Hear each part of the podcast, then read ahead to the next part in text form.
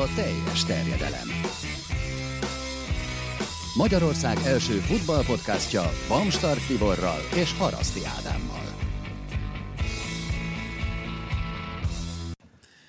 És ezúttal Nagy Viktort köszöntjük ismét nagy szeretettel, a Digisport kommentátorát. Az első dolog, ami eszembe jut veled kapcsolatban, az az, hogy egy kicsit mindkettőnk utódja vagy a, a Digisportnál. Ú, de megtisztelő így kezdésként. A francia összefoglalónak a műsorvezetője, ami Ádi volt korábban, meg hát egy csomó olasz meccsnek a kommentátora, ami én voltam korábban. Hát ez azért egy jó szerep, ezt be kell valljam, tehát hogy egy ilyen indításra nem számítottam, de köszönöm, köszönöm hogy tetszik, vagy melyik az, ami, ami igazán közel áll hozzád? Én egy kicsit ezt álkérdésnek tartom, mert tudom, de, de tudják, meg a, tudják meg a kedves hallgatóink is. Hát be kell valljam töredelmesen, hogy az olasz az, ami, az, ami közelebb áll hozzám, de az egy nagyon jó dolog, hogy... Nyilván más a Tiszta olyan vagy, mint Ádi. Bizonyos szempontból igen, de mindjárt kiferdítem a szavaidat csak arra, hogy ez valóban igaz vagy a dolog. Szóval az viszont egy tök jó dolog, hogy megnyílt egy új Rés Ádi távozásával, úgyhogy ezúttal is köszi.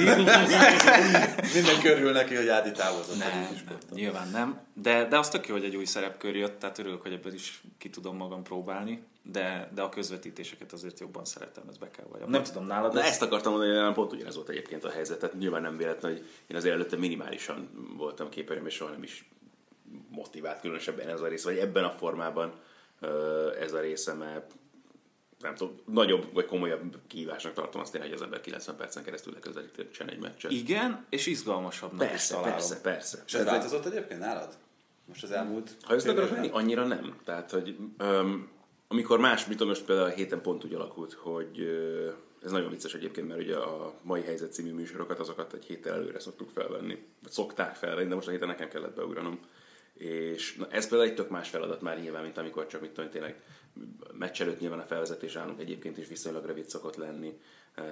Nem, de nem tudsz annyira kibontakozni, vagy ott nyilván az is feladat, meg például amikor a, a Vidinek az utolsó meccsén volt a műsorvezető, akkor annak volt azért egy bő fél órás felvezetés, az megint egy másik történet. Azért az egy sokkal komolyabb, meg érdekesebb dolog volt az én, az én szemszögemből is, és ezt akartam mondani ezekkel a műsorokkal kapcsolatban, és hogy a mai helyzet ilyen szempontból megint más volt, mert tudom, például jöttek be a Fradi vízilabdázó, jöttek Gornagy Miki, meg Nyiki Balázs a másodedző, és akkor velük beszélgetni. Nyilván eleve fel is kellett rá készülni, vízilabda én azért nagyon komolyan nem foglalkozok, és akkor még viszonylag finoman fogalmaztam. Igen, de hogy az egy tök jó dolog volt, érte, és hogy megint teljesen más, mint amit korábban csináltam. Itt mindig szerintem az a fő kérdés, a focin belül is, de nagy a sok sportágról van szó, hogy mennyire tudsz ennyi felé figyelni. Mennyire tudsz igazán képben lenni mondjuk kettő-három top bajnokságot illetően. Persze. Meg hát ugye nálad aztán ez még inkább itt a, az NBA-jel, meg, a, meg az egyéb feladatok a kézilabdával felvetődik. Neked így most egy kicsit sokrétűbb lett a feladatod, vagy pont ettől lett dedikáltabb? Sokrétűbb lett, de azt is érzem, hogy azzal, hogy a franciát és az olaszt ilyen szinten kell és akarom is követni, mint ahogy követem, hogy kicsit úgy a, a tetejére értem a teljesítő képességeknek és a befogadónak. Tehát nem mondom, hogy nem nézek Premier League-et, mert nézek, de nem tudok arról olyan mélységben beszélni, mert a másik kettővel annyit foglalkozom, uh-huh. hogy, hogy arra már úgy nem jutok el. Na jó, hogy ezt mondtad, mert Premier League-gel kapcsolatos a kérdés. Csak megágyaztam a válaszomnak. Köszönöm. Játszottak egy egészen szenzációs mérkőzést. Tegnap a 23. fordulónak volt egy nyitó találkozója, Wolverhampton Leicester 4-3. Diogo Zsota Mester 3-as szerzett. Az a kérdés, hogy ki volt az utolsó Wolves játékos, aki három gólt ért el egy mérkőzésen. Nem is, bocsánat. Uh, mikor köszönöm. volt, Igen, mikor, mikor volt, nem, nem, mikor volt utoljára olyan, hogy egy Wolves játékos Mester 3 szerzett. Igen, az derek, hogy azt szerintem ágítette ki valaki is egy foci blogra tegnap a meccset követően, és az derek, hogy ráadásul pont egy Leicester elleni meccs volt az is, amikor ez, ez igaz. megtörtént, és valami 70-es évek a vége dereng valami ilyesmi. Én akkor éde... 77. Na akkor én édesanyám születési dátumát 1974. Én azt mondom, hogy 70. Most mondjam, hogy a bátyám 75-ben született? Én nem mondok inkább semmit. Visszatérünk rá természetesen, meg talán egy kicsit a mérkőzésről is érdemes egy pár szót ejteni, meg a, meg a lehetséges következményeiről. De akkor kezdjünk szerintem Olaszországban, mert hogy ott most elég sokáig állt a játék, meg állt a, az egész gépezet, de azért induljunk ott, mert átigazolási ügyekben azért történtek olyan, olyan dolgok, amik akár a többi bajnokságra is hatással lehetnek. És talán történnek még. És történni fognak. olvastam. Hát igen, igazából itt most nagyon plegykákkal nem feltétlenül érdemes foglalkozni, de például Pakéta szerződtetése az, az úgy néz ki, hogy nagyot szólhat, mert hogy egy olyan játékosról van szó, aki, aki, aki még komoly pályát is befuthat. Ennek kapcsán nekem a Milánnal kapcsolatban vannak azért olyan, olyan megérzéseim, meg olyan kételjeim, hogy állítólag megszületett az átigazolási megállapodás Piontek szerződtetéséről. Vegyes Ö, érzéseim vannak. igen, tehát Pakéta, Piontek, mind a kettővel kapcsolatban az, a, az az első dilemmám, hogy, hogy mennyire éri meg egy csapatnak, és ez kicsit ilyen filozófiai jellegű kérdés, egy olyan ö, lengyel támadót, aki nem 17 éves már, szerződtetni, aki valószínűleg életében most a legdrágább. Amikor És nem tudjuk azt, hogy neki mi lesz a következő szezonjával. Tehát, hogy most nagyon jó, hogy van egy fél szezonod, de az hogy még nem biztos, Valami hogy egy a kockázat benne, az biztos. Igen, hogy érdemes, érdemes egy, tényleg, ez, ez szerintem Pionteknek az ára az csak akkor mehet följebb, hogyha megint egy 14 gólos fél szezon produkál, ami Csak, hát azért... csak megint az a kérdés, egyrészt hát nyilván, mert mi van, hogyha megint produkál meg is éveken keresztül meg ilyen lesz, és akkor meg érted lemaradtál róla, hogyha most már szirkázol el. Tehát most, most van az, Ez a hogy dilemma így van, tehát most tudod nyilván megszerezni, de az is benne, hogy mondjuk ő lesz a szériá Preisinger Sándora.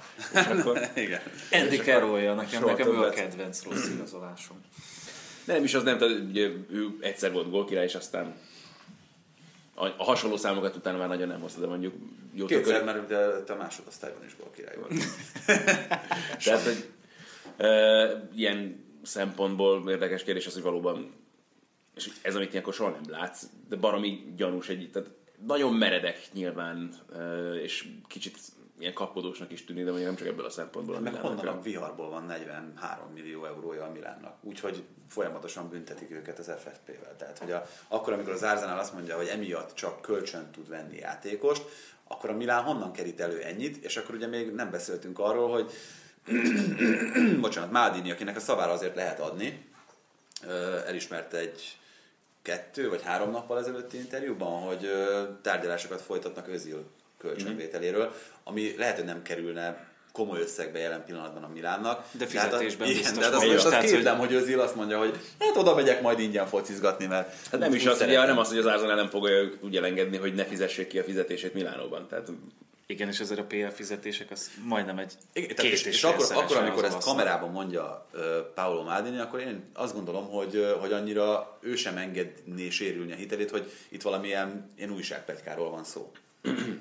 Tehát, hogy itt most azért mondom, hogy kezeljük kontextusban az egészet, valószínűleg Iguain megy el a Milántól, Igen. Pakéta, ugye Piontek és Özil. Tehát, hogy ezt, ezt úgy össze tudjátok rakni? Gattuso össze tudja rakni? Ez a nagyobb kérdés igazából. Az, az fontosabb. Igen. És ott van Kutrone. Tehát, hogy nyilván, nyilván ezzel a három csatárral nem fog soha fölállni a Milán. Vagy hát nagyon nehezen elképzelhető. Én Kutronét sajnálom, hogyha neki emiatt kevesebb jutna. Tehát pont Olyan nagyon itt sok a- eddig sem jutott, nem? Igen, de, de ezek a Coppa Italia meccsek, Ah. amikor te két ilyet, mint Hát amilyet az Európa Ligában is. lőttél, Tehát, hogy akkor azt gondolom, hogy ilyen utánpótlás nevelés fronton is lehetne gondolkozni úgy, hogy vajon nem jobb-e több lehetőséget adni a Kutronénak és egy Pionteknál olcsóbb játékost hozni, mint 40 millióért szerződtetni valakit, Ez akit olyan utána hogy ez a muszáj 40 játszani. millió euró sajnos már egyáltalán nem akkora deal. Tehát, hogy De a Milánnak Mm. nagy Hát a pénz. nagy, meg egy Genoából érkező csatárért szerintem nagy. Tehát, hogy azért nem, nem szokványos. Anglián kívül ilyen, más ilyen, ilyen időket élünk. Tehát Jó, de tehát, ha most bele, de megnézed azt, hogy Spanyolországban, Franciaországban, Olaszországban mi az általánosan bevett szokás, hogyha kis csapattól nagy csapathoz igazol valaki játékost, akkor én szerintem ott már 20 millió fölött mindenki úgy felhördül, hogy hú, mert, mert nem nagyon tudsz olyan, olyan, vagy nagyon kevés olyan díjat tudsz mondani az elmúlt évekből. és az a ahol- másik fel, hogy a nagy csapatok azért most már egy, a nagy csapatokat most már egyre inkább fejik meg ilyen esetekben, és pláne, ha van egy ilyen játékos, tényleg, mint Piontek, aki ilyen számokat hoz, akkor egyszerűen hülye is lenne a Genoa is, hogyha nem próbálna meg az utolsó centet is kifacsarni a Milánból. Hát most ugye a mm, Szalával is ugyanez volt a helyzet, aki állítólag ott az elnök Valdemar Kita. Valdemar Kita, köszönöm, igen, hogy valami 7 millió pluszt még ki tudott sajtolni a Cardiffból. Tehát, hogy, hogy addig elmentek, hogy azt tegnap láttam, hogy be nem jelentett, de rekordösszegért igazolták át Emiliano Salát a Nantból a Cardiffhoz.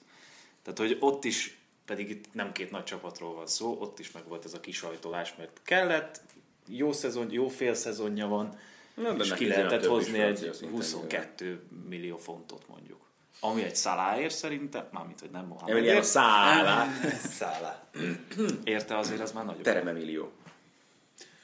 Hát igen, és azért most már szerintem szép lassan elkezdhetjük eldobni azt, a, azt az alaptézist, főleg itt ugye Van Dijk előző szezonbéli átigazolására vonatkoztatva, hogy a, a nagy üzletek azok csak nyáron köttethetnek. Hát lehet, hogy amikor télen igazol valaki, ugye az európai időszámítás szerint, akkor azért nyilvánvalóan elég nagy bélsárban van. És, hogyha, és nyilván ezek azok a szorongatott helyzetek, amikor valószínűleg ki tudsz rántani tényleg még több pénzt, hogyha arról van szó, mert Várunk valami nagyobb durranás, vagy ez az, bocsánat, ez az Iguain átigazolás lesz.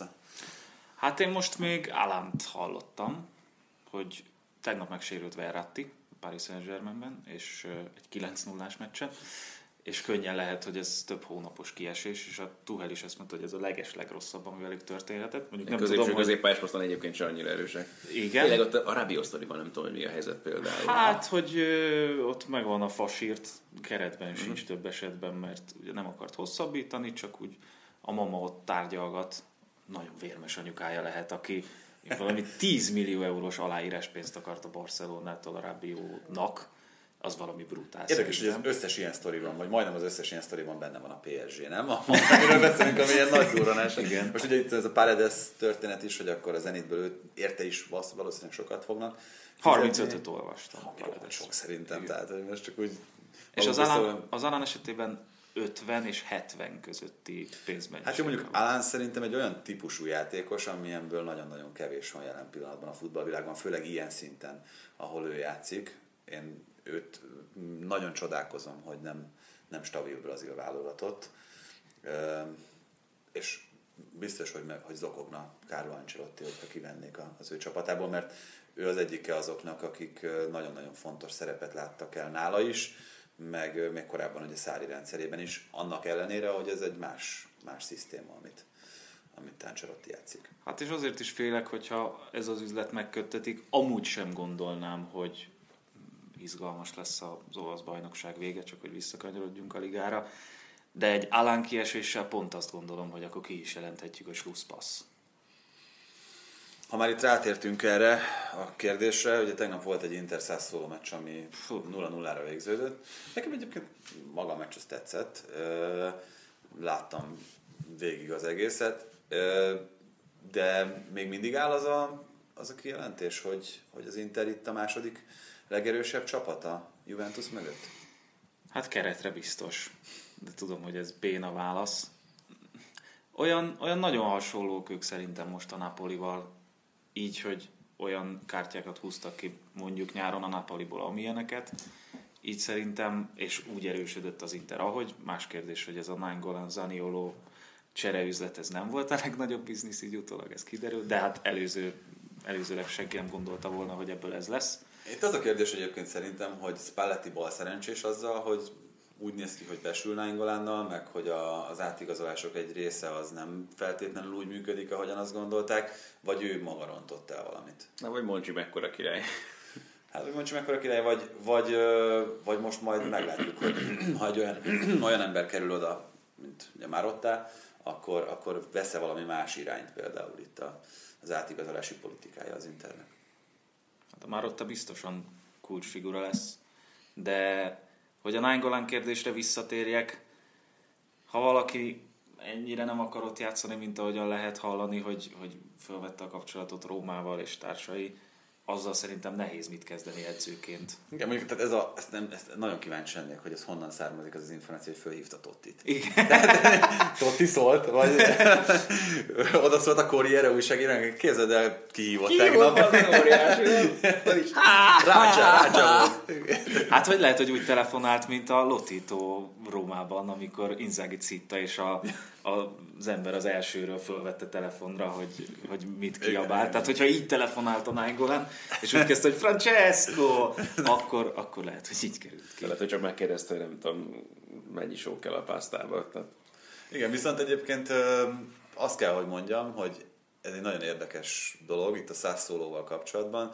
Ugye ez a Roberto De Zerbi az edző, aki most már a harmadik csapatnál dolgozik egészen jól, ugye a Palermo-nál és a Beneventónál láttuk korábban, hogy mm, kijelenthetjük róla, hogy egy, egy rendkívül középszerű, vagy még az alatti játékos is volt, én kicsit emlékszem rá a Bressából, hogy ennek ellenére edzőként akár még a, a, a felső polcra is kerülhet, és nem csodálkoznék rajta, hogyha mondjuk egy három-négy éven belül komoly feladatot is kapna. Hát az már biztos, hogy az, hogy valakit a Di Francescoval és az Inzágival emlegetnek egy lapon, mint az új olasz edzőgeneráció egyik csillaga, az nyilván jelenthet valamit.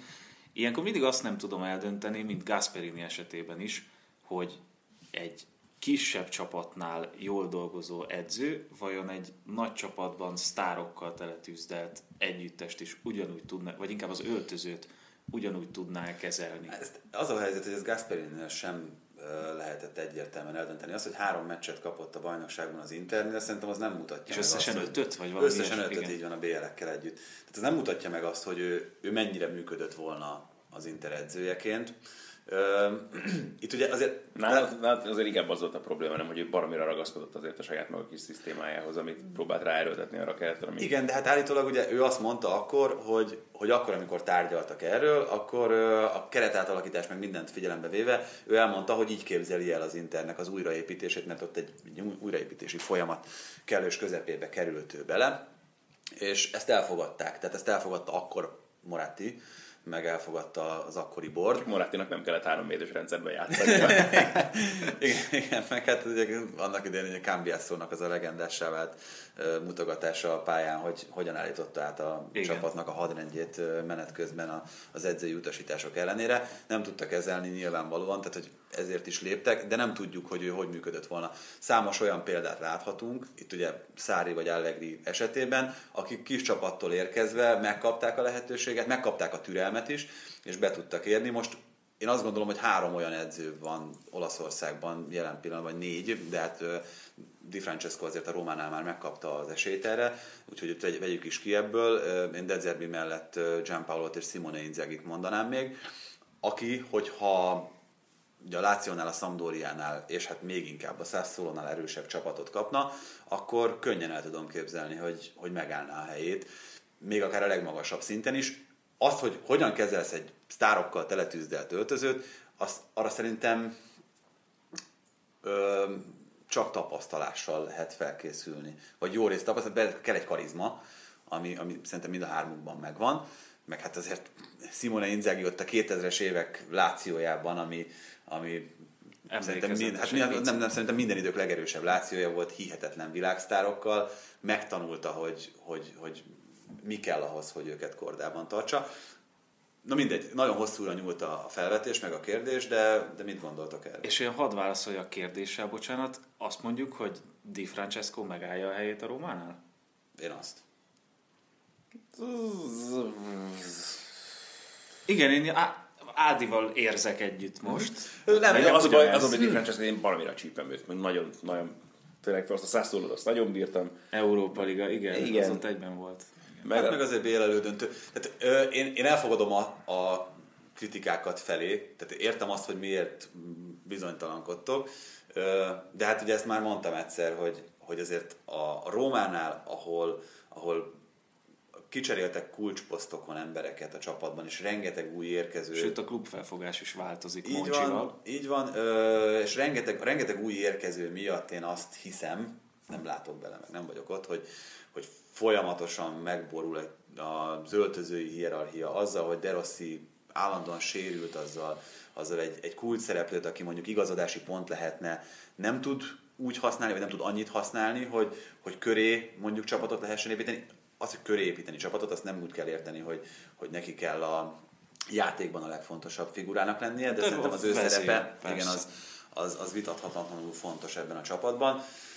És én azt mondom, hogy ezzel együtt, meg, meg, meg annak ellenére, ahogyan, ahogyan ö, kezdték ezt a bajnokságot, nem néz ki rosszul ez a Róma, ö, még mindig látom, meg értem azt, amit, vagy érteni vélem azt, amit ő, ő elképzel, meg játszani akar, játszatni akar a Rómával. Ö, Igen, a védekezése a Rómának azért, azért nem, nem állt össze ebben a szezonban úgy, mint ahogy a, az előzőkben, hogy ez most egyéni hibákból vagy másból adódik, az, az persze más kérdés, de én, én továbbra is nagy Di Francesco fan vagyok.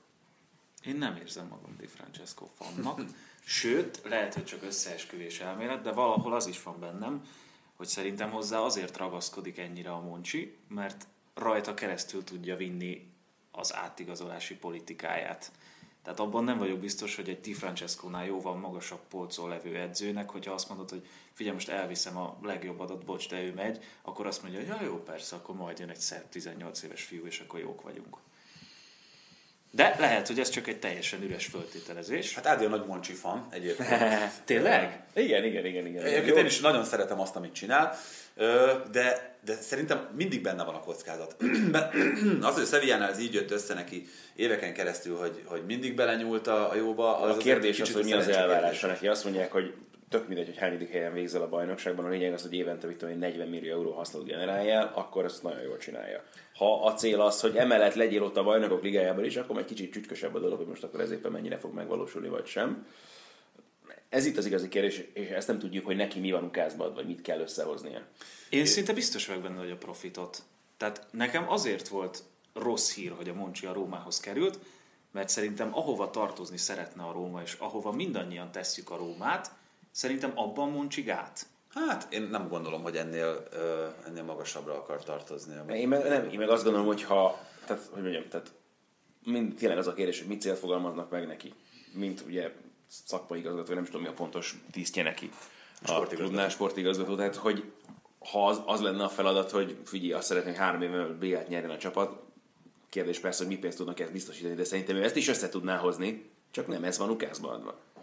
Érted? Itt most az van, hogy minél olcsóbban menő a játékosokat, akiket két év múlva mondjuk 10-15-20 millió euró haszonnal tovább tudunk passzolni. Hát azok mellett, akiket egyébként azonnal be tudsz vetni, ilyen volt például Kolarov, ilyen volt most, hogy, hív, hogy hívják a védőt, aki egyébként annyira nem vált be. Mercado. Mercado, így van, tehát hogy, hogy, hogy, vannak ilyenek is, akiket meg úgy hozol oda, hogy viszonylag diszkontáron meg tudod szerezni, és egyből bepasszintható abba a rendszerbe, amit elképzelt és az valószínűleg egy ilyen szakmai ö, alapon meghozott döntés. Ö, én nem, nem hiszem egyébként bármilyen rosszul is hangzik ez mondjuk egy Róma szurkoló számára, hogy ennél jelen pillanatban a Róma komolyabb célokat tűz ki maga előtt. Ebben a formájában semmiképp. Itt az Azzal a, egyetértek. Itt az a, az a cél, természetesen, és, és én nem gondolom, hogy ez elérhetetlen lenne ebben a szezonban, hogy legyen meg a bajnokok ligája indulás, meg hogy az ugye egy fix bevétel, és és hogyha esetleg valami olyasmi összejön, mint ami az előző szezonban, hogy eddig meneteltek a BL-ben, akkor az egy, egy nagyon jó bónusz, mert az, az úgy nagyon jól működik. Én ezt nem látom magam előtt, de véletlenül ilyen célok vannak. Én a Lációt most sokkal hamarabb látom negyediknek befutni, de még szinte azt mondom, hogy a Milánt is, még hogyha erre semmi el nem utal. Igen, hát ö, most és hogy mennyire lennének elégedettek egy jövő évi Európa Liga szerepléssel, az meg a következő hát, kérdés így. Mondj az Európa Liga specialistája. Ez mondjuk igaz. az, ott megint a, tehát a klubvezetés a kérdés, hogy mi van most meghatározza, mint elérendő cél. Igen, hát majdnem mindig hogy ugyanadat térünk vissza egyébként itt az olasz foci kapcsán, és ebben szerintem nem lehet nem egyet érteni, hogy azért addig, ameddig a, a milánói klubok nem támadnak föl igazán poraikból, vannak erre utaló jelek, de hát még azért egyik esetben sem befe, egy befejezett projektről beszélhetünk. Addig, addig az olasz futball az, az nem, nem fog globálisan ennél magasabb szintre és, és polcra kell. Mert nagyon egyébként honnan máshonnan jöhetne olyan erő még a szériában, meg egyáltalán az olasz fociban, ami bármiféle megindulást tudna biztosítani, és itt most szigorúan gazdasági szempontokból nézve a dolgokat, tehát tényleg nincsen egész egyszerűen. Visszatérve még egyébként tényleg egy gondolat erejéig ide a Rómához, meg úgy egyáltalán globálisan az ilyen edző kérdésekhez, hogy Di Francesco-val kapcsolatban azért is gondolkoztam el az elmúlt hetekben többször, mert a Bolonyánál nem tudom, hogy láttatok-e, vagy olvastátok-e Nagy Ádámnak a nyilatkozatát, hónapok óta másról sem olvasni, hogy ilyen ultimátumot kapott Inzági, olyan ultimátumot. Filippo. Igen, nem, nem mondtam, ja, csak Filippo hogy eddig még néztünk csak. Ja, igen, igen, tehát egy Filippo Inzaghi, hogy ha most ez nem szereznek négy pontot a következő két Ezt hányszor elmondtam közvetítésben? és, és ugye öm, most januárban jelent meg a szünetben Ádámmal egy olyan interjú, amiben azt mondta, hogy, hogy nem is érti ezeket a felvetéseket, mert hogy ö, nekik a, az elnök és tulajdonos, Joey Saputo bejött az öltözőbe, és a, az Inzaghi jelenlétében jelentettek ki a játékosoknak, hogy akármi lesz, nem lesz edzőváltás Mhm. egyelőre, és hát nem is volt, tehát hogy ez, ez még valami októberi vagy novemberi sztori. hogy aztán most meddig tart a türelem, az, az más kérdés, de hogy itt Di Francesco esetében is, Moncsitól soha nem olvastam még más nyilatkozatot, hogy bízunk benne, projektben gondolkozunk, ő az edzőnk, és, és vele szeretnénk eredményeket elérni. Kizárólag újságírói spekulációkban jelent meg az, hogy, hogy ő milyen ultimátumot kapott meg, hogy akkor a BL-ben hogy kell tovább jutni, meg, meg egyébként. Tehát én nem, nem gondolom, hogy az ő, ő állása egyelőre veszélyben forog. Aztán persze nyilván a Corriere újságírói nálam többet tudnak a Rómáról, Nem biztos, de lehet. de, de elképzelhető, hogy azok, akik járnak ki az edzőközpontba, azok, azok Trigóriában több dologról értesülnek, mint én. De, de akkor is kicsit furcsálom azt, hogy őt állandóan kirúgják, meg temetik már előre. Az olaszok azért szeretik ezt csinálni. Ó. Tehát folyton, nem a temetés szót nem akarom használni, de folyton kirúgnak mindenkit. Ja, tehát a kedvencem az egy tavalyi Tuttosport címlap volt, ami, ami azt írta, hogy, hogy nem is tudom, valami tavaszi vihar az volt a, az volt a címe, és hogy, hogy Gasperini helyére már edzőt keres a, az Atalanta. És hú, mondom, mi ez? és megnéztem, és egy kolumnás cikk volt arról, hogy ha Szári távozik a Napolitól, Ja, akkor, igen, még- akkor kimegy. akkor Gasperini mehet a helyére, És úgyhogy Gianpaolo megy akkor a Atalantát. Úgyhogy jól teszi az Atalanta elnöke, hogyha már most elkezd edző után nézni, mert mi lesz, hogyha Gasperini nem marad, és ma oda is volt három jelölt, és akkor nem tudom, hát, hogy ez, ez mi? Tehát, hogy, hogy, hogy, még ugye az sem volt valószínű akkor, hogy Szári elmegy a Napolitól. Az még kevésbé, hogy Na Gianpaolo de látod, milyen igazuk lett. Abban, abban, abban, abban, Abban mondjuk nem, abban, de... Na mindegy, tehát hogy, hogy ennyit ezekről a, ezekről a spekulációkról. Most, most játékos fronton, bocsánat, pont olvastam egy ugyanilyet, és próbáltam szóról szóra megjegyezni, hogyha Iguain megy a Chelsea-be, akkor ö, talán ezt írták, hogy Piontek megy a Milánba, de nem, Batshuayi-t írták, hogy Batshuayi, bocsánat, Batshuayi mehet a Milánba, abban az esetben pedig Kalinic majd a, a Monakóba, mert Morata megy az Atletikóhoz. Tehát, hogy ez a... Micsoda?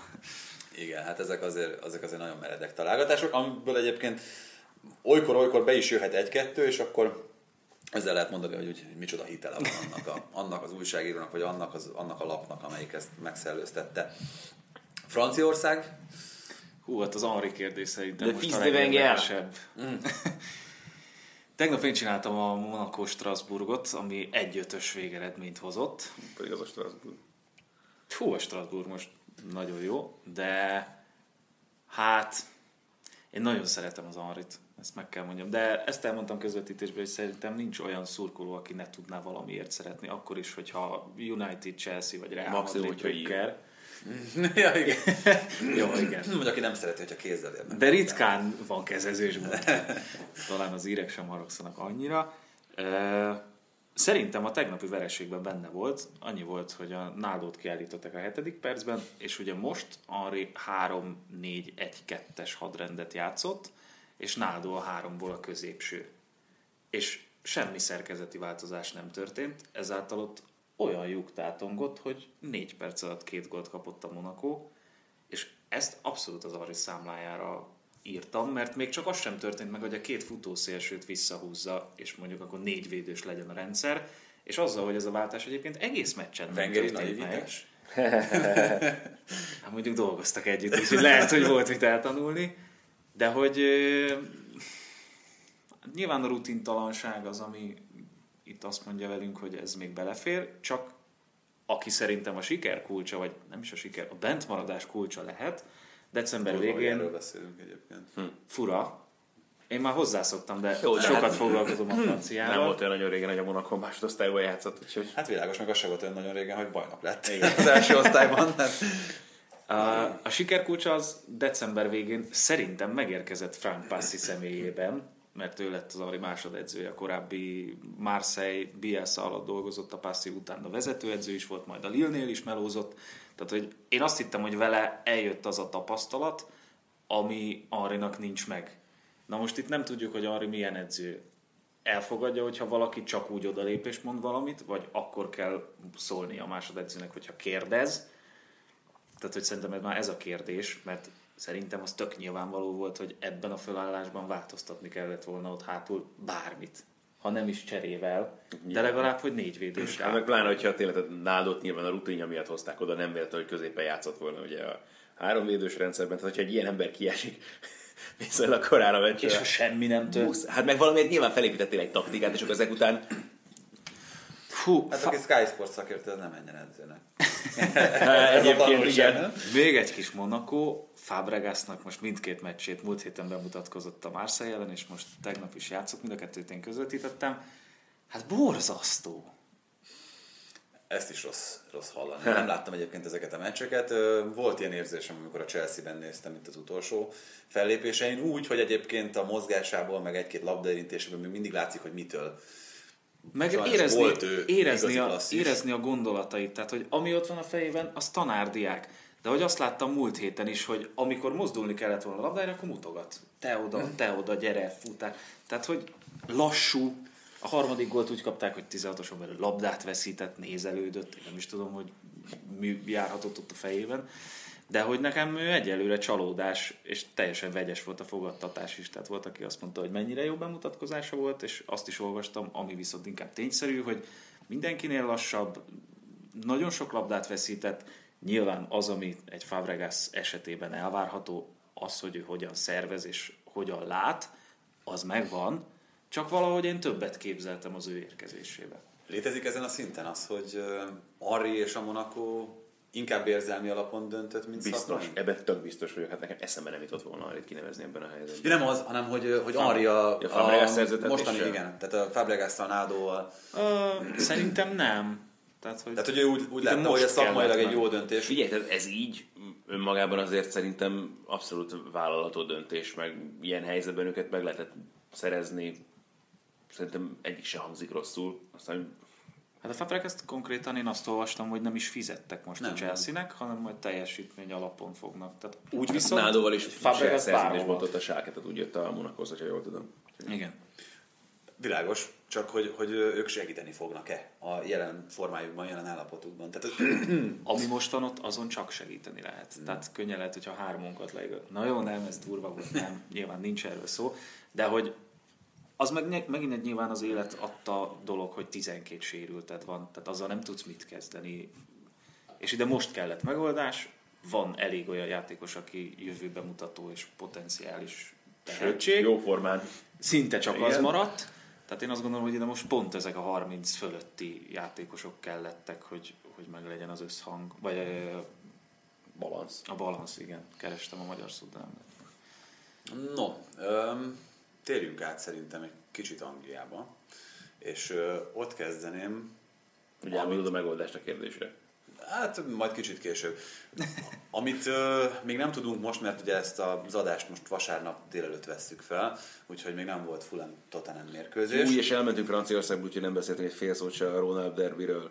Ja, beszéljünk. Okay, majd utána akkor visszatérünk az angolokra. Te fogod csinálni? Nem, nem, nem, nem, nem, nem, jó nem, nem. ilyen este, ami... Ugye nem beszéltünk Hát az a a- Láció meccsről sem.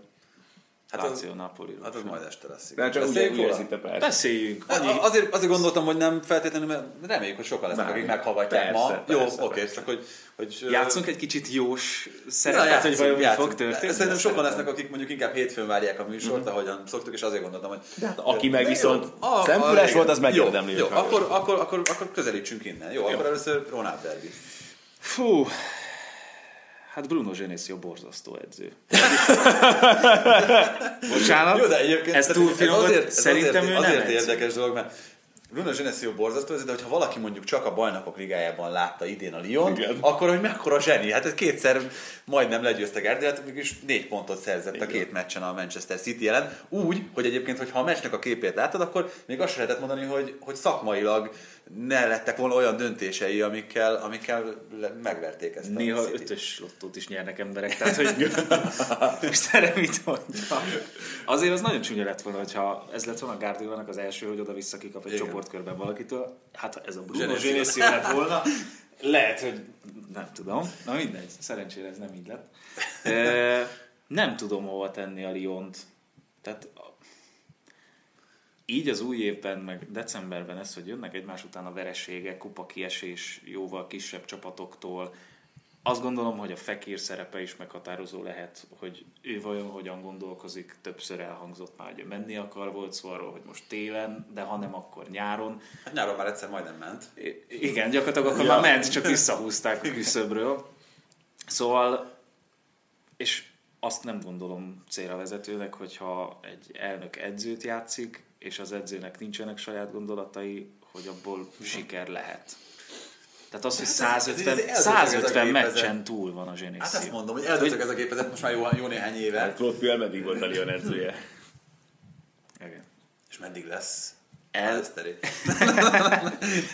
Ellenben a Szent ilyen nagyon jól mutat. Őket talán hétközben csináltam, vagy múlt héten, Vábi Hazri nem tudom, hogy hanyadik virágzását éli. Yeah. Tehát ez az... látszott rajta, mert tavasszal is. Tehát. Igen, most 12 gólnál tart, úgyhogy korábban 8 volt tőle a legtöbb. És ebben az az, hogy tényleg a Szentegyénél is az volt, hogy tavaly ugye szezon felénél kieső hely, izé, úristen mi lesz, na akkor izé kukázunk, akit lehetett berántottak, és annak az tök jól sült el. De hogy még ilyenek is, hogy Döbüsit visszahozták Angliából. Subotic, nagyon, játszott, nagyon, nagyon, nagyon bejött, abszolút uh, hirtelen akartam, hogy visszahozták Bericset, aki nagyon nagy volt, kölcsönadták Belgiumba, az Anderlechten ilyen semmi, nulla, nada, rien, izé, visszajött és elkezdte kapni a gólokat. Tehát, hogy, és úgy, hogy előtte Szent Egyénben sem csinál semmit, és akkor az valamiért az ott, hogy nem tudom, beindult. Így, hogy itthon vagy milyen mocskos lett a száj. Ádinál veszünk föl egyébként ezt az adást. és ez az első, ami itt készül, úgyhogy... Igen, úgyhogy premier. úgyhogy szerintem simán benne van a Lyon győzelem. Vajon, bocs, bocs, szent ilyen, szent ilyen. nem fogja fekér mutogatni ezért? Nem, nem, szóval, hogy az, e- az előző volt a beugrató, de figyeltetek, remélem a hallgatók is figyelnek arra, hogy miről beszélünk. Szóval, szóval szerintem a Szentegyén. A Szentegyén. És azt is mondom, hogy jövőre ott lehetnek a BL-ben. Én annak nagyon örülnék. Én is. Na de hogyha már egy meccset beharangoztunk, akkor harangozzunk be egy olyat, ami az elmúlt években megmerem kockáztatni, hogy szinte mindig a, az egyik legjobb meccsét hozta az adott bajnokságnak, az a Lazio Napoli. Fú, igen, azt hiszem, hogy az előző szezonban az volt az első szériák közvetítésem. Igen, mert ez csodagójával. És idén is az volt, nem az első, de, de idén csináltam már egy, egy Napoli Lációt talán, de erre Ebben a párosításban nem nagyon játszottak rossz meccset az elmúlt három-négy évben. Hát ugye arra szerintem mindenki emlékszik, amikor a a bajnokok ligája indulás múlt rajta, és akkor Iguain kihagyott 11-es, két gól, vagy hármat rúgott, az nem is tudom, 5-2 vagy 5-3 volt, az, az minden, nem is Borzasztós, tudom. tehát hogyha fogadó szempontból nézzük, akkor három és fél fölé. Hát én várom, nem tudom, hogy Insigne, Kulibali, Hamsik, és még valaki hiányzik, ki a negyedik, a Napolinál, aki nem fog játszani. Még egy alapember pedig összeszedegetem. No mindegy, tehát hogy ilyen jelentős hiányzók esetében ez most zicser kell legyen a, a Lációnak, amelyik az előző 24 nagy meccséből, ami a Napoli, Inter, Juventus meccseket jelenti, és Róma, azokból 24-ből, 24-nek a 12%-át volt képes megnyerni. Tehát, hogy ez egy borzasztó Hát ez egyébként is szerintem jellemző, és ezt nem tudom, valahol ö, borzasztó, meg valahol erénynek is tekinthetjük, hogy ennek ellenére állott a Láció ahol, mert hogy Inzaghi az összes Lációval hasonló képességű, illetve egy nagyon kicsivel gyengébb csapatot le tudja győzni. Tehát, nagyon-nagyon ritka az, hogy őket, őket meglepi valami kis csapat, és ezt azért az ilyen státuszban lévő csapatok, akiket mondjuk oda sorolunk közvetlenül játékerőben a, a legnagyobbak mögé, ö, szerintem kevesen tudják ilyen kiegyensúlyozottsággal megoldani. Ha most nem, akkor nem tudom, hogy mikor. fogja megoldani. Akkor soha. Hát azt azért nem. Tehát én, én nagyon romantikusnak találnám az ő negyedik helyüket a szezon végén és a bajnokok ligája szereplést. Tehát Ez én, így van már három éve. És aztán igen, és, és igazából talán azt mondom, hogy tavaly is jobban örültem volna annak, hogyha Veszino nem csinálja azt, amit, és nem az Inter kerül a BL-be. Vagy Döfrey nem csinálja azt. amit- Vagy Döfrey nem csinálja azt, amit, igen, lehet válogatni. Tehát, hogy én akkor is immobiliéknek szorítottam, de most ugyanez a helyzet. Tehát szerintem ez egy teljesen szerethetős csapat. Strakosával, tudnak eladni játékosaikat nyáron. Igen. Milinkovic, Szávics néha bármekkora parasztnak tűnik már, bocsánat, de hogy, hogy a játékát nem lehet nem szeretni. Kedvenc Trakos fanfektemet már biztos mondtam nektek. Hogy? Hát, hogy az a faterja, meg Ja, hogy védett a Fradi ellen. igen, igen, igen, igen. Tényleg? Olimpiákozban a. UEFA kupa meccset játszottak, és a Fradi továbbított abban a párharcban, ott lett aztán a következő meccs a Newcastle ellen, ami itthon nyert a Fradi 3-2, aztán idegen 4-0 oda. Bizony. Igen. Um, na, akkor szerintem térjünk most tényleg át már Londonba.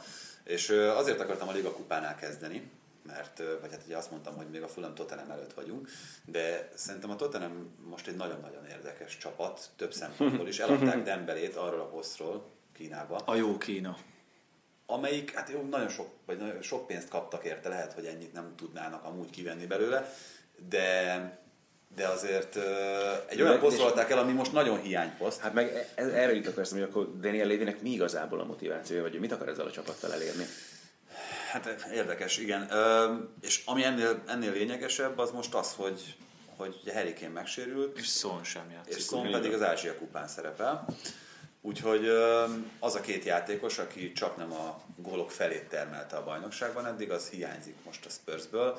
És azt nyilatkozta Mauricio Pochettino a mai meccs előtt, hogy ő úgy gondolja, nem tudom, hogy ez mennyire a vezetőség nyomására érkezett nyilatkozat volt, hogy nem muszáj pótolniukként itt az átigazolási időszakban. Viszont akkor jó jó rendet rendet nem szabad elengedni. Vajon? Ó, hát én kicsit úgy összerezzenek, amikor vagy összerezzennék Spurs szurkolóként, hogy ha azt mondanák, hogy hát jó rende van, és rajta kívül nincsen más csatár, aki, aki játszhat, és meg kell, hogy oldja. Ugye hozzátéve az, hogy Lucas Moura sem egészséges. Tehát, hogy aki esetleg ugye már játszott hamis 9-est a, a Spursben, konkrétan Lamela adódik, mint, mint megoldás, aki szintén nem Idézőjelben teljesen egészséges. megoldás. Hát igen, úgyhogy azért ő is nagyon keveset játszott ebben a pozícióban. Tehát, hogy ez ö, erre, erre rámehet a Spurs szezonja olyan tekintetben is, tehát hogy most itt arról beszélünk, hogy ugye nyilván csak a legvérmesebb szurkolók gondolták, Ne hogy a felejtsük el, hogy bajnokok ligája párharc következik, ugye az ellen a Dortmund ellen, amelyek Amelyik most Igen. Igen, tehát hogy ez, ez a Dortmundnak is egy hatalmas, olyan váratlan esélyt kínálhat, ami, ami szerintem azért nem így billent volna, hogyha, uh-huh. hogyha ez a Igen, két játékos igen, igen. ott van és jó formában van.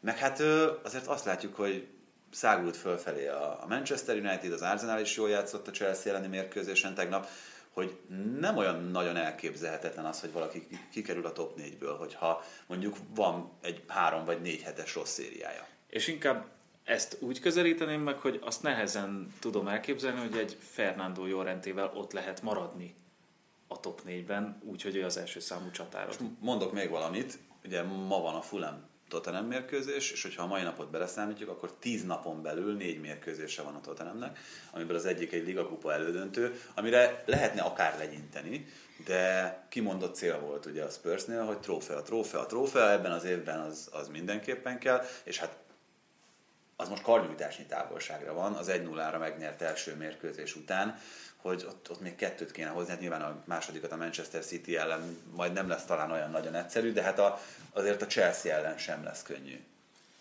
Nem erre fogok válaszolni, bocsánat, csak most megint az jutott eszembe, ami mostanában többször zavar és foglalkoztat. Nem értek egyet azzal, hogy embereket ilyen szinten kifacsarnak. Tíz nap alatt négy mérkőzést játszani, az majdnem olyan embertelen, mint most a kézilabda VB-n, hogy még a csoportkörnél volt az, hogy hét nap alatt ötször lép pályára egy válogatott. Szerintem ez borzasztó. Ennél mondok, mondok durvábbat. Tehát, hogy Kénnek a sérülésére egy nagyon kicsit rezonálva, tehát, hogy olvastam egy olyan statisztikát, ami egészen elképesztő. Amióta Pochettino 2014-ben először betette őt a kezdőcsapatba, lehetett volna ez akár a kérdés, hány bajnokit hagyott ki Harry Kane? ötöt. Egyet. Ú. Egyet. Egy Manchester United elleni 1 0 vereséget. 68 mérkőzésen játszott azóta. Bajnokikon. Tehát, hogy, hogy valahol erre, erre, erre így kell, hogy reagáljon egy... egy mm. 14 óta csak 68 meccsen játszott volna a bajnoki. Az nem jó. Az nem, kevés. valami nem, nem stimmel. Akkor valami, valami más más adat a 68. De Legyen egy- 168. Egy, nem, egy, egyről hiányzott, ez, Aha. ez legalábbis a mai meccsre készülve, most talán itt is vannak a jegyzeteim, elővehetném, de nem fogom. Szóval Jó, kösz. egy... De Én nem érek ennyit? nem, de szerintem ki kéne menni a kocsiba hozzá. Na, ö, Várunk. Na mindegy, szóval egy, egy bajnokit hagyott ki azóta. Ami szerintem egészen hihetetlen. Tehát, hogy az, hogy egyrészt sérülés nélkül ezeket hozza, azt, hogy, hogy, hogy ez milyen szintű terhelést jelent. És azért itt nem csak bajnokikról beszélünk, végig bajnokok ligája, VB-t. VB-t, a bajnokok ligája mérkőzéseket, a ligakupa mérkőzéseken, ugye ő szerezte most a, a Chelsea elleni egyetlen gólt, tehát hogy valahol ez törvényszerű, hogy, hogy egy ilyen bekövetkezik. Szári alatt volt Kájéhonnak ugyanez a statisztikája, hogy ott, ott kettő meccset hagyott ki talán, úgyhogy egészséges volt. Vagy talán úgy összességében, tehát valami egészen elképesztő, brutális adatok voltak Kájéhon neve mellett akkor még. Én ezt nem tartom egészségesnek. De hát kényszervezete reagál is erre a terhelésre, én azt gondolom. Igen, de akkor ezt a négy meccset, ezt hogyan? Hogyan fogja szerintetek megoldani a Spurs? Ez Ebből csak egy, négy- egy ez négy csak a egy bajnok. FA kupa, és most- kettő bajnoki. Ugye azt gondolom, hogy csak négy meccs, amit Kén ki fog hagyni. Nem, nem, nem, csak hát, hogy most itt, itt Ja, lehet egy olyan négy meccses periódus, ahol mondjuk tegyük föl, kiesik a ligakupából, ha mondjuk az a Chelsea elleni visszavágó nem úgy sül el, ahogy ők szeretnék, az FA kupában alacsonyabb osztályú ellenfelük van, tehát hogy ott azért nehéz elképzelni, most ennek ellenére is, de hát még ott azért nagyon hosszú út vezet addig, hogy, hogy ott, ott trófeát szerezzenek. És hát van, van két bajnokiuk, Milyen jól jönne most Clinton Angie. Vagy Enkudu is ott volt még. Az, a, annak, annak, annak ö, hozzátételével, hogy, hogy én Pochettinot nagyon-nagyon jó edzőnek tartom, tehát hogy ő az ilyen vészhelyzeteket általában jól szokta tudni kezelni a rendelkezésre álló ö, emberanyagból, csak hát ö, ha már embersportról beszélünk, itt majd a csütörtöki adásban még szó lesz más E-vel kezdődő. Igen. E, sportról. Ö, szóval leginkább ebben kell bízniuk, hogy, hogy Pochettino majd megoldja? Nagyon másban nem tudnak per pillanat. Tehát Hát vagy jó rendében bízhatnak. Egyébként megoldja. figyelj, egy rutinos csatáról van szó. Akit most nem pár napja volt, hogy Barcelonában is gondolkoznak benne, de hát nyilván így Hú, hát- Kén kiesésével ez nem lesz azt Jó, gondolom Bocsánat. Paco Alcácer nem tudta beverekedni magát még csak ilyen nagyon B embernek sem a Barszába, akkor Fernando Llorente nyilvánvalóan csodákat tenne ott. Hát kell-e valakit igazolni? Itt most egy átigazolási időszakban vagyunk, tehát ilyen szempontból akár szerencsés is lehet a helyzet, hogy azt mondani, hogy akkor valami, hát nyilván nem fognak olcsón találni olyat, aki, aki helyettesíteni is tudja, de hát elköltetik azt a pénzt, amit nem költöttek el nyáron. Hát igen, tehát itt most a lehúzásra rá lehet menni, bárkit is kitalálni. Én igazolnék, tehát hogyha a kérdésre válaszoljak rögtön, de ez most egy hasonlóan nehéz igazolás lenne, mint volt pont a De Barcelona. az meg a másik, tehát, hogy tehát, mivel Kén gyakorlatilag gólokat jelent, tehát hogy szerezzél olyan játékost, aki Gólt jelent. így van. Téli átigazolási időszakban és lehetőleg ne baromi drágán. Tehát, hogy Igen, és hát itt szerintem, és olyat, aki mondjuk nem akkor tanulja a Premier League-et, és, a, és nem akkor játszik először, mert szerintem ez is egy nagyon fontos ö, szempont, hogy, hogy valószínűleg a Premier League-ből kellene hozni játékost, hát de kit hozott? Tehát vagy egy Giroud. kis csapattól egy, egy Callum Wilson-t, vagy Aki egy... most azt láttam, hogy 75 millió fontért már Jaj, szinte rögtön ilyenkor szokta. Harry Redknapp megvenni German Defoe-t, nem? A Rangers-től vissza kell. Igen, vagy, vagy akkor vagy egy ilyen leárazott öreget, tehát hogy, hogy, hogy ilyenekben lehet gondolkozni, vagy tényleg ilyen, mit tudom én, Tudom, hogy nincs jó szezonja, de a Morata nem lehetne opció? Hát egyébként nekem is jutott az előbb hát, eszembe. De egyébként lehetett olyat olvasni szán, tehát ezt, azért, ezt azért hozzáteszem. Nem lehet olvasni. De, de ugye ők, ők vetették föl azt, hogy vehet olyan fordulatot ez az Iguain ügy, hogy Londonban nem abba az irányba tart, amiben mindenki gondolja, hanem hogy annyira hirtelen fontossá vált a, a Spursnek, hogy, hogy ráígér, vagy ráajánl, és akkor... Azt nem tudom a elképzelni, hogy ráajánl bárkire. Hát vagy mit tudom, megzsarolják, vagy megfenyegetik, ki tudja, hogy hogy ez, ez hogyan, hogyan működhet. Na mindegy, tehát ez szerintem egy nagyon érdekes uh, sztori lesz, úgyhogy ezt, ezt mindenképpen érdemes lesz majd figyelni.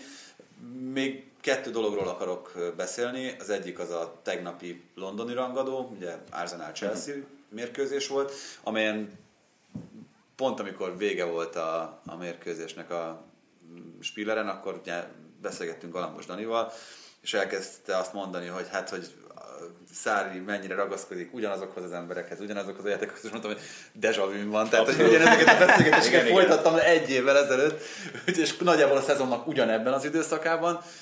Tehát uh, itt azért nyilván, és, és az, a, az szerintem itt a legfontosabb kérdés, ami felvetődik, hogy akkor, amikor Marcelo Bielsa-ról beszélünk, akkor, amikor Guardioláról beszélünk, most nem akarom feltétlenül velük egy szintre vagy egy platformra helyezni Mauricio Szárit, akkor náluk azért azt általában erényként fogalmazzuk meg, hogy mindig ragaszkodnak ugyanahoz a játék filozófiához, bárhova is vetődjenek. Viszont ismerik a rotáció elvét. Ö, igen, de, de tehát mondjuk Szárinál ez is szerintem valahol a játék filozófiájának az elve, hogy azok, akik, akik tudják pontosan azt, hogy, hogy milyen helyzetben mit vár el, azok legyenek a pályán. Ö, ő ehhez ragaszkodik, csökönyösen és na rendkívül makacs módon, és ezt vetik a legtöbben a szemére, hogy ez, ez, ez nem működik egyszerűen, és hogy ez hogy nem veheti észre. Hát én nem tudom, hogy hogy nem veheti észre. hogy nem észre?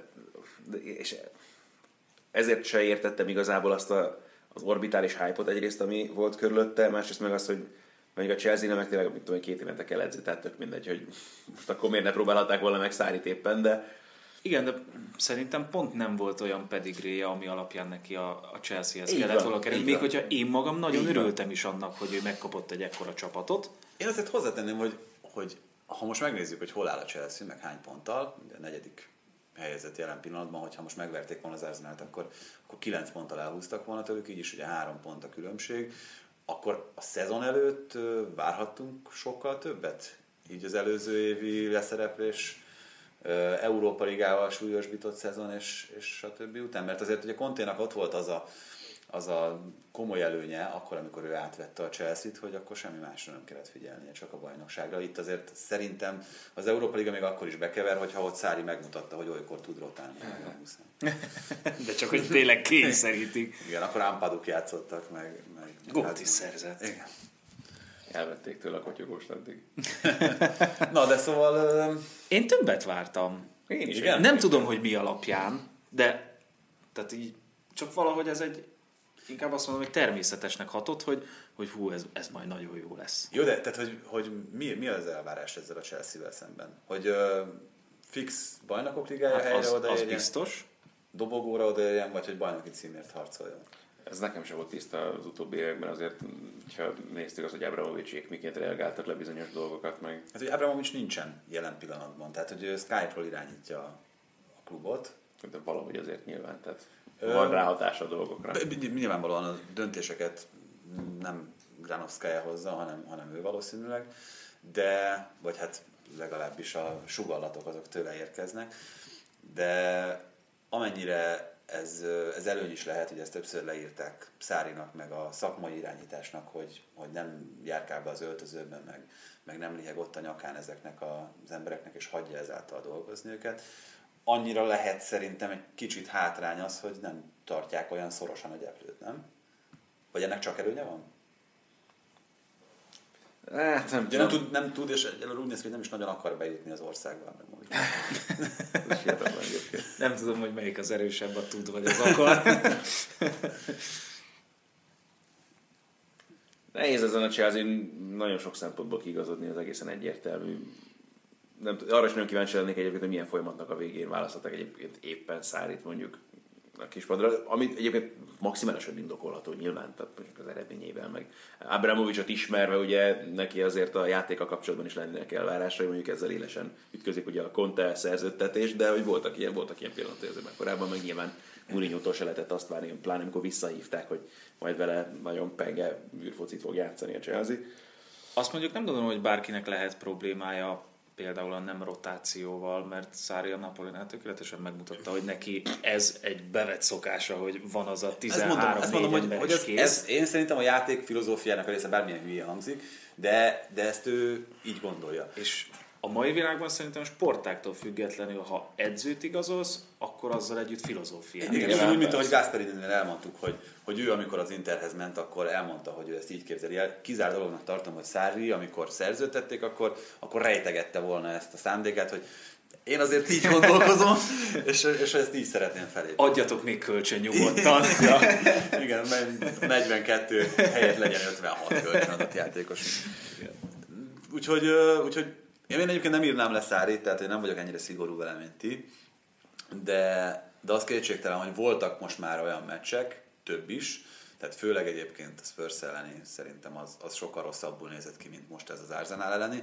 Itt azért, hogyha az az első félidős kapufal bemegy, itt voltak olyan, olyan 15-20 percei a Chelsea-nek, amikor egyértelműen uralta a mérkőzést, az én látásmódom szerint, meg, meg, meg voltak olyan részfeladatok, amiket nagyon jól meg tudott oldani, egy, egy jól játszó Arsenal ellen a csapat. Az, hogy ez így alakult, az, az azért több tényezőnek a, az együttállása miatt alakult így, és egy jó játszó Arsenaltól, amiben azért bőven van minőség, Torreirával, Jackával, Genduzival, elől Aubameyanggal, Kazival. a, és, és, és, egy, és egy világklasszis szinten teljesítő Koscielnivel, mert szerintem az elmúlt hosszú évek óta ö, nem játszott így Koscielni, mint ezen a tegnapi meccsen. Félelmetesen nagyot védekezett. Úgyhogy én, én egyébként magamban egy kicsit kezdtem már őt leírni. Monakóval szóba is került. Igen, aki, aki szóba kerül, ott a nagy baj van. Tegnap sokat vállal.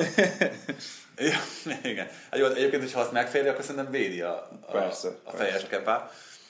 És ne legyen kétségünk, hogy meg akarta fejelni. Persze, ne, ez így, hogy tényleg a túloldali válláról pattan, de, de nem, a, nem a gólya miatt, hanem tényleg a védőmunkája miatt szerintem, szerintem egészen kivételes volt, amit a, amit a tegnapi meccsen produkált, és ezzel ö, tudta ezt megoldani. Elmondom a kérdésre a választ. Ugye 1977-ben volt utoljára, tehát tökéletesen... Ádi, szép, szép. Ádi. Emlékeztem rá. És a Leicester ellen John Richards volt az, aki, aki az utolsó élvonalbeli Mester 3-as produkálta a Wolverhamptonban. Egyetlen felvetés ennek a, ennek a mérkőzésnek a, a kapcsán. öm, Jamie Warden, amiből mindig nincsen gólja. igen, tehát ugye 222 perc elgólnak, úgyhogy arra gondoltunk Kádival, hogy akik már tippeltek egyszer, azok is újra tippelhetnek, hogyha a Vardi könyvet meg akarják nyerni nálunk. Gerazol is poszt alatt a Facebookon. Így van, tehát a lényeges, hogy, lényeges, hogy oda kerüljenek, mert akkor látjuk ezeket. Öm, Claude Puel szóba került már itt a, itt a műsorunkban. Öm, szerintetek négy vereség után, ugye nagyjából egyébként hasonló a kérdés, mint amit a Chelsea-vel kapcsolatban az előbb megfogalmaztam, hogy várhatott-e bárki ennél sokkal jobb szereplést a Leicestertől, attól a Leicestertől, amely karácsony környékén ugye legyőzte a Chelsea-t, a Manchester City-t, és aztán képes kikapni Cardiffoktól, meg Southamptonoktól, meg most Wolverhamptontól. Franciaországban is tudott ilyen teljesítményt hozni Claude Puel csapata, úgyhogy ilyen szempontból nekem ez így nem meglepi. Ja, abszolút nem nyilván, persze. De hogy mar, meddig marad? Hát ez szerintem már jogos Holnapig? kérdés. Alapvetően egy edzőcserénél már csak az új impulzus is sok esetben tud segíteni. És Hát megint kérdés, hogy mi az elvárás, meg mi a jogos elvárás a Leszterrel kapcsolatban. Tehát Azon, azon nevetek, hogy rendszeresen hallgatjuk az edzőknek a meccs előtti, meccs utáni nyilatkozatait, meg a sajtótájékoztatókat, meg mindent, és egyszer nem is tudom már hol a guardian vagy a, vagy a BBC-n írták róla, hogy úgy beszél ezekről, ezekről az alkalmaknál, mint egy snooker kommentátor. és egyébként tényleg, hogyha, hogyha belegondolod, ez, nagyon-nagyon visszafogott ilyen modoros. és, és az, amikor meghalom, akkor mindig egy kicsit elmosolyodom, mert, mert beugrik. Így van. Szóval akkor mind a ketten kirúgjátok őt? nem, nem, pont ezt akartam Ja? mondani, hogy tehát nem, nem, nem tudom, hogy mi az elvárás most a Leszterrel szemben, meg mi az, amit jogosan elvárhatunk ezzel a klubbal kapcsolatban, pláne azok után, ami történt ugye itt a szezon közben. Tehát, Hát ez egy nagyon érdekes dolog. Ugye azt mondják, hogy nem túl szép ilyet állítani, hogy lényegében az elnök és tulajdonos halála is már megmentette őt, ugye akkor már nagyon rezgett a lét számára, de hát ott abban a helyzetben nyilvánvalóan elképzelhetetlen volt az, hogy, hogy edzőt váltson a klub.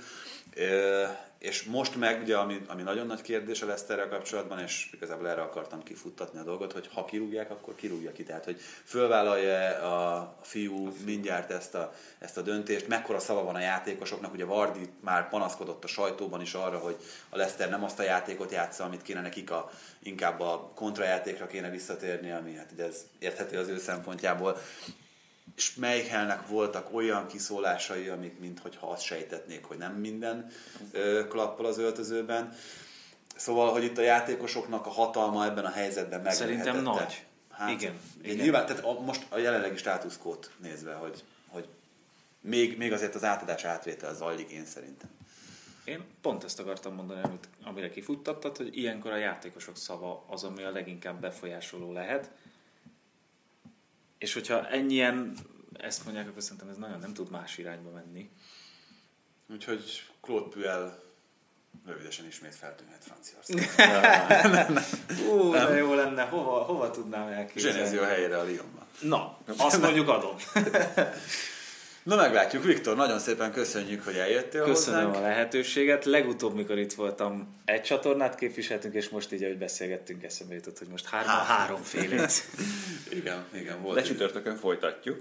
Így van, csütörtökön folytatjuk, akkor majd szerintem egy nagyon érdekes téma. Így van, az e-sport került terítékre, úgyhogy abban is nagyon sok érdekes és izgalmas dolgot mesélt nekünk Viktor. Érdemes lesz azt is meghallgatni, meg hát ugye könyvnyereményünk is van, ezt is majd a csütörtöki adásban hirdetjük ki, hogy ki volt az, aki eltalálta, hogy kiszerzi a Bundesliga tavaszi, igen, most januárban ezzel mindig gondban vagyok, tavaszi szezonjának első, első gólját. Úgyhogy köszönjük a mostani meghallgatást, jövő héten a szokott időben majd hétfőn jövünk. Sziasztok! Sziasztok!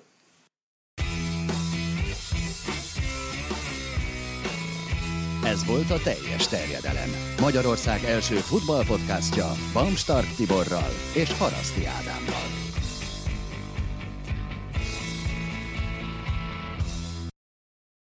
Ha más podcastekre is kíváncsi vagy, hallgassd meg a Béton műsor ajánlóját.